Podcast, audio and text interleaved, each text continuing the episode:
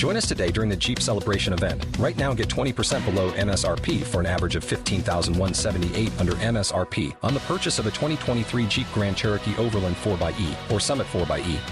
Not compatible with lease offers or with any other consumer incentive offers. 15,178 average based on 20% below average MSRP from all 2023 Grand Cherokee Overland 4xE and Summit 4xE models in dealer stock. Residency restrictions apply. Take retail delivery from dealer stock by 4 1. Jeep is a registered trademark.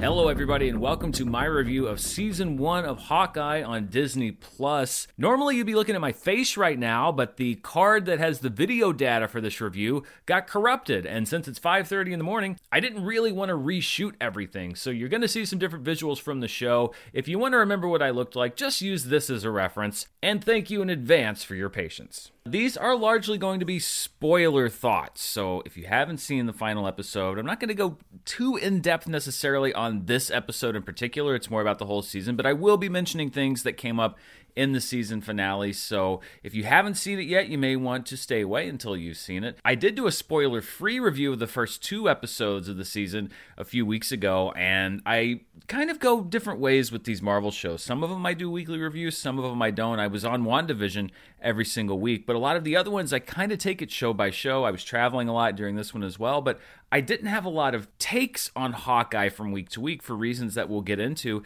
So this is going to be more of a look at the entire first season, what I thought worked, what I was kind of eh on, and what I thought didn't work, and then kind of a summary of my thoughts on it in general. So let's start with what I think worked with the show, which was several things, quite a few things actually. First of all, Jeremy Renner. We know Jeremy Renner is great as Hawkeye. He's never really had the spotlight. A lot of times, it's with these movies, the spotlight kind of goes from person to person to person. So it was good to get some time with him as Clint.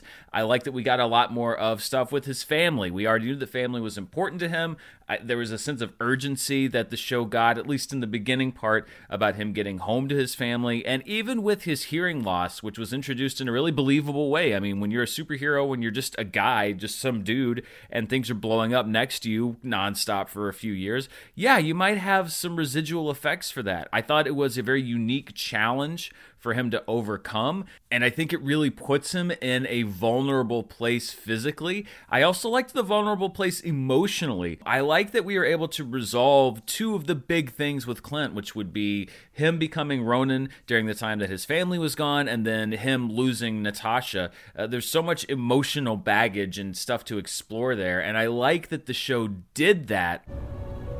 Just want to say Just want to say I miss you.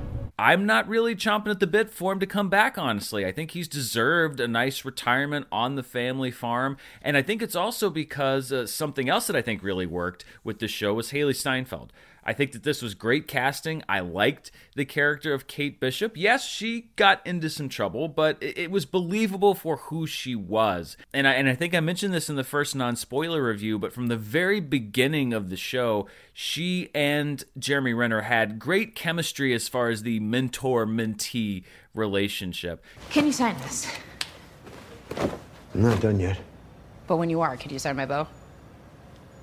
You're kind of my favorite Avenger.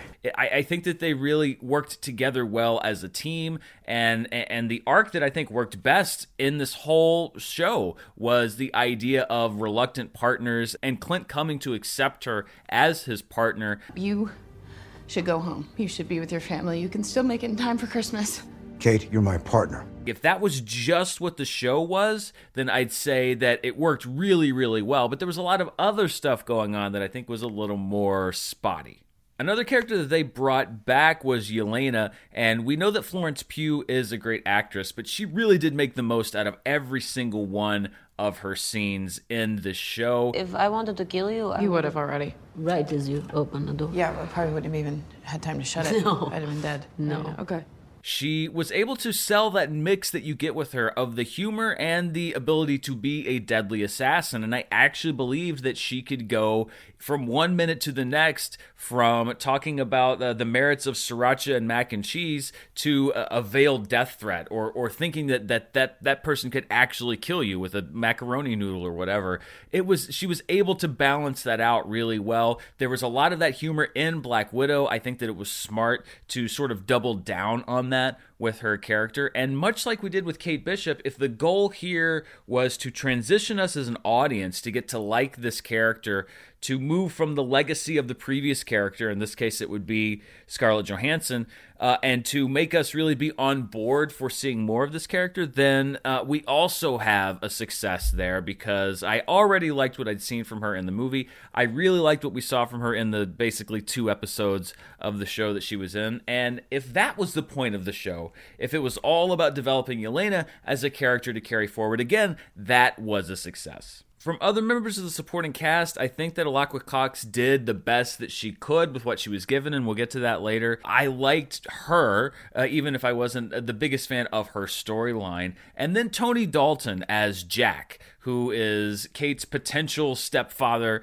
uh, in waiting. I liked him after the turn. I, I, really wish that they had made that turn with him earlier in the show because I liked him when he was able to not have to play it both ways and pretend like he's the sinister person. A story point that I'm going to talk about a little bit later. But I think that he was a standout, and that's another character where I think you that, that, that they got the tone of the show right, and I wish that they had had more to do with him in the grand scheme of things overall also just technically i think the show looked great. And when you look at the two directors of photography you had eric steelberg who did the first second and sixth episodes. He also shot uh, ghostbusters afterlife which i thought looked really great. And then james whitaker who was the cinematographer on episodes three four and five. There was the the scene in the car where we have this kind of children of men shot going and turning around and around. I thought that that was a very inventive way to start off that action sequence. And even in this finale with yelena and kate this office fight that was going from window to window and you're tracking it uh, horizontally. I think that there were just some really innovative and cool ways to shoot the action in this show, and a lot of that goes to the cinematography team. So let's move to some stuff that was a little hit or miss for me, and we'll start with the humor. In my initial review, my non spoiler review, I talked about the fact that I liked that this was a bit more of a light-hearted MCU show because people were probably going to be watching it around the holidays, maybe with their family. And as we got on through the season, though, I think that it got a little more hit or miss. Some of the humor was forced, you might even say a little bit corny, which wasn't the case with everything. I think that the Clint and Kate stuff worked really well. I think that Yelena's stuff worked really well. But then you have stuff like the tracksuits. The tracksuits ultimately uh, really did not work for me just because they were buffoonish. I mean, they, they were almost beyond cartoon characters. I buy Imagine Dragons tickets for my girlfriend as like early uh, Christmas g- gift. This is an outfit that that we're being asked to believe that Kingpin has working for him. And I, I, just do not see Kingpin tolerating these idiots. They just weren't threatening to me at all. And I think they went too far over the top by making them clownishly uh, incompetent. There were also some beats that just felt like they were just trying too hard to make a joke where they didn't really need to. I liked in the first part of the show where Hawkeye went and fought the LARPers. Uh, I thought that that was a really fun beat and they treated it well, and that was a nice little section of the show. But then to keep bringing them back, and then even in the finale to have that beat where they go and they get into their costumes and then they just direct people out of the building like they were before, it just didn't work at all for me. I think that that's a fun thing to do once, but when you're trying to make it this thing, especially when you have so much other stuff going on. It just felt like somebody in a writer's room somewhere saying, like, oh, hey, uh, we could use an extra laugh on page 37. Why don't we do this thing with the, and, with the LARPers? And nobody really fought back against it. So I will say that a lot of the humor, even though I liked the lighthearted tone of the show largely, there was definitely some stuff that did not hit very well for me. I think one of the reasons why that might be is because tonally, it really felt like the show kept shifting. And it reminded me a lot of when I used to watch the show 24 on Fox, which was 24 episodes, all one hour long. But every season, particularly like in the middle of the show, it felt like they would devote eight hour chunks to like a certain story, but then it got too hard to sustain that story. So then there'd be something that sort of reset it, and then the next eight hours would be about this thing. And that's what this show felt like. It felt like the first two episodes were about Jack Duquesne and the tracksuits and Bishop security and all of that stuff. And then the next two episodes kind of backburnered all of that. And then it became about ronin and Hawkeye's past and Maya and all of that. And then the last two episodes, that was kind of backburnered and it became about reintroducing Kingpin. It became about Yelena. Uh, and then, of course, getting to the end of the show. And you can have a plot that, that, that has different portions to it. That's fine. But it didn't really feel like there was much of a progression. It just felt like the, the focus kept shifting from here to here to here. And these different subjects and these different things all have a different tone associated with them. Some are more open to humor, some are less open to humor. And I liked a lot of the individual parts about this. I liked the idea of Clint returning to what happened with Ronin. I liked the idea of Yelena coming in uh, and wanting revenge for Natasha.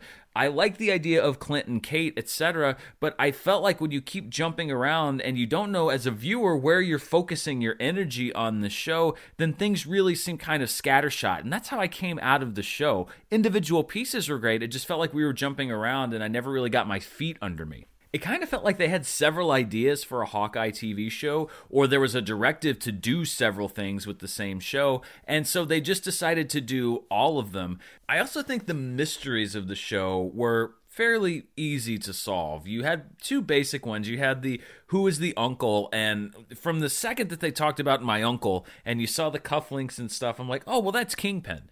And so the big kingpin reveal, I, I felt like, oh yeah, I mean, I, they they made that really obvious, kind of. And then also, I mentioned the red herring with Jack and the fiance, and did he kill the family member? And no, it was Eleanor. Again, that's something that seemed very clear, very obvious from maybe the first or second episode of the show. I, I, I don't really think that anybody really thought that Jack was a bad guy because the show was so heavily telegraphing that he was a bad guy. And so this whole thing of like, well, it was actually Eleanor all along. Unlike Agatha all along, I was not surprised by that because it just felt like, well, yeah, because you're telling me who the bad guy is, and you have been for several episodes, so it's obviously not him.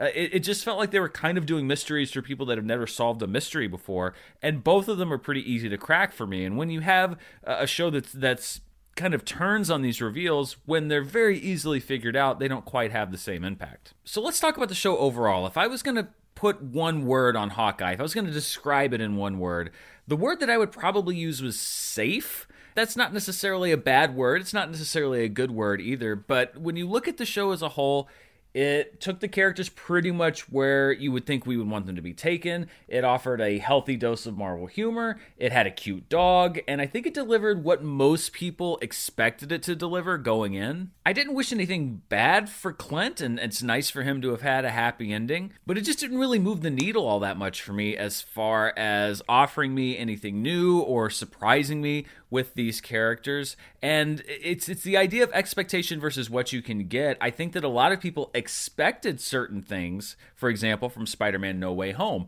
but i think that that the movie was able to deliver perhaps the things that people expected but in a way they didn't expect or or in much more depth and i was kind of hoping that's what they would go for here but instead if you were going to ask me to predict x number of things that would happen in the show uh, before or even after seeing the first episode i would list about where the show went, and that's where we were at the end of the season in a way, I know that actor availability was probably an issue, but I, I, wish that they could have scheduled it so that they could spend more time with Yelena and more time with Kingpin because those were huge story drops and they both had very consequential effects on the outcome of the show. I wish that you could have brought those characters in earlier, maybe bring in Yelena in episode two, Kingpin in episode three, and really sit there and spend several episodes. Let this confrontation between Yelena and Clint really work itself out. Maybe show us uh, some of them teaming up. Maybe instead of Kate and Clint at the end of the show, you have Kate, Clint, and Yelena teaming up at the end of the show. With Kingpin, let him spend some more time with Maya. I mean, they got what, maybe one or two scenes together, and then we have this dramatic confrontation. Now, I don't believe for one second that Kingpin is dead. There's no way they bring back Vincent D'Onofrio for one episode and then kill him off instantly. But we're supposed to believe this this deep connection between him and this person that works for him. We've never seen the two of them together before, and we only know that they have a connection because the show tells us that they have a connection. Whereas if you were able to bring Kingpin in about halfway through the season, we could see them together much more, and then this betrayal at the end, I think, would land a lot harder. So I don't know if it was just because they had a lot to fit into the show and they wanted to handle the Ronin stuff and they wanted to set up the Bishop family and they pushed all of it to the end of the season or they only had D'Onofrio and Florence Pugh for X number of days. But I do think that if the focus of the show had been a little bit different, then it would have hit a little bit harder because you would have had more flexibility. Looking back at this year in Marvel TV, and it's hard to believe, but yes, all of the Disney Plus shows for Marvel came out this year in 2021. I really don't think any of them hit a home run necessarily. I think they all had home run moments. I think all of them had their own flaws, some bigger, some smaller. But when we look at my personal preference, I think, you know, for a while I had Loki at the first spot, and for a while, you know, I was kind of jockeying back and forth. But in the final estimation, I think I'd probably put WandaVision at the top as my favorite, even though I was not a fan of how they handled the Quicksilver stuff in that show. I thought it was a bit of a bait and switch, and maybe that's what they were going for, but I think people can still be a little upset uh, at what they did there. Uh, Loki for me is a pretty close number two. I think I, I wasn't crazy about the finale of the show, but everything leading up to it I thought was the best uh, that they had done so far. Then for that middle spot, I think that I would put Hawkeye and What If jockeying pretty close together for three and four. I liked both shows. I might give a slight edge to What If, but I think that they both were pretty solid television, even though I had my quibbles here and there with the storytelling. And then in the last spot, I would put The Falcon and the Winter Soldier, which again is not a show that I disliked, but I think it would have been much better served if that had been a movie and Eternals had been a TV show, because I felt like The Falcon and the Winter Soldier at times was stretching to fill those episodes, and I felt like Eternals was compacted a lot of times and could have used more room to breathe. But that would be about how I would break it out. So, no failures, I would say, in my eyes, for Marvel in their first year uh, at, at Disney Plus. I think we had some incredible moments. But what is grief? If not love, persevering it's an adjustment process, and I'm sure that they're figuring it out. I really do hope that they work a little bit more on the cohesion between these shows so it doesn't feel like they're at odds with each other. These little things don't slip through the cracks, and it does feel like one universe. Uh, and also just figuring out how to make these shows a little more consistent, work on the storytelling a little bit, work on the pace and the tempo, because sometimes it feels like they're making it up as they go along a little bit, which is weird because they're pre written. It's not like old television where you're just kind of cranking out episodes as you go but I think that there's a lot to be looking forward to, and there's a lot of great promising stuff that they did. There are always bound to be growing pains. I just hope that 2022 sees the MCU, particularly on Disney Plus, growing out of those so those are my thoughts on Hawkeye season one. What did you think? I've seen a lot of people say that it's their favorite of the MCU Disney Plus shows. Let me know down in the comments below. And as always, thank you so much for watching. Stay tuned right here later today. I will have my review of The Matrix Resurrections, which I'm going to check out in the theater. I'll come back and get that review out to you just as quickly as I can. And don't forget that if you like watching me on YouTube, but you want to take me a little bit more on the go, you can look down in the description below and find the Dan Murrell Podcast Audio Network. You have everything that I do here on YouTube, plus there are some audio exclusives that hit. There's one right now that is a roundup of a lot of the awards season movies. So I would love for you to also become a subscriber and be able to listen to everything that I do there. Thanks again for watching. Stay safe out there and I'll see you next time. Bye.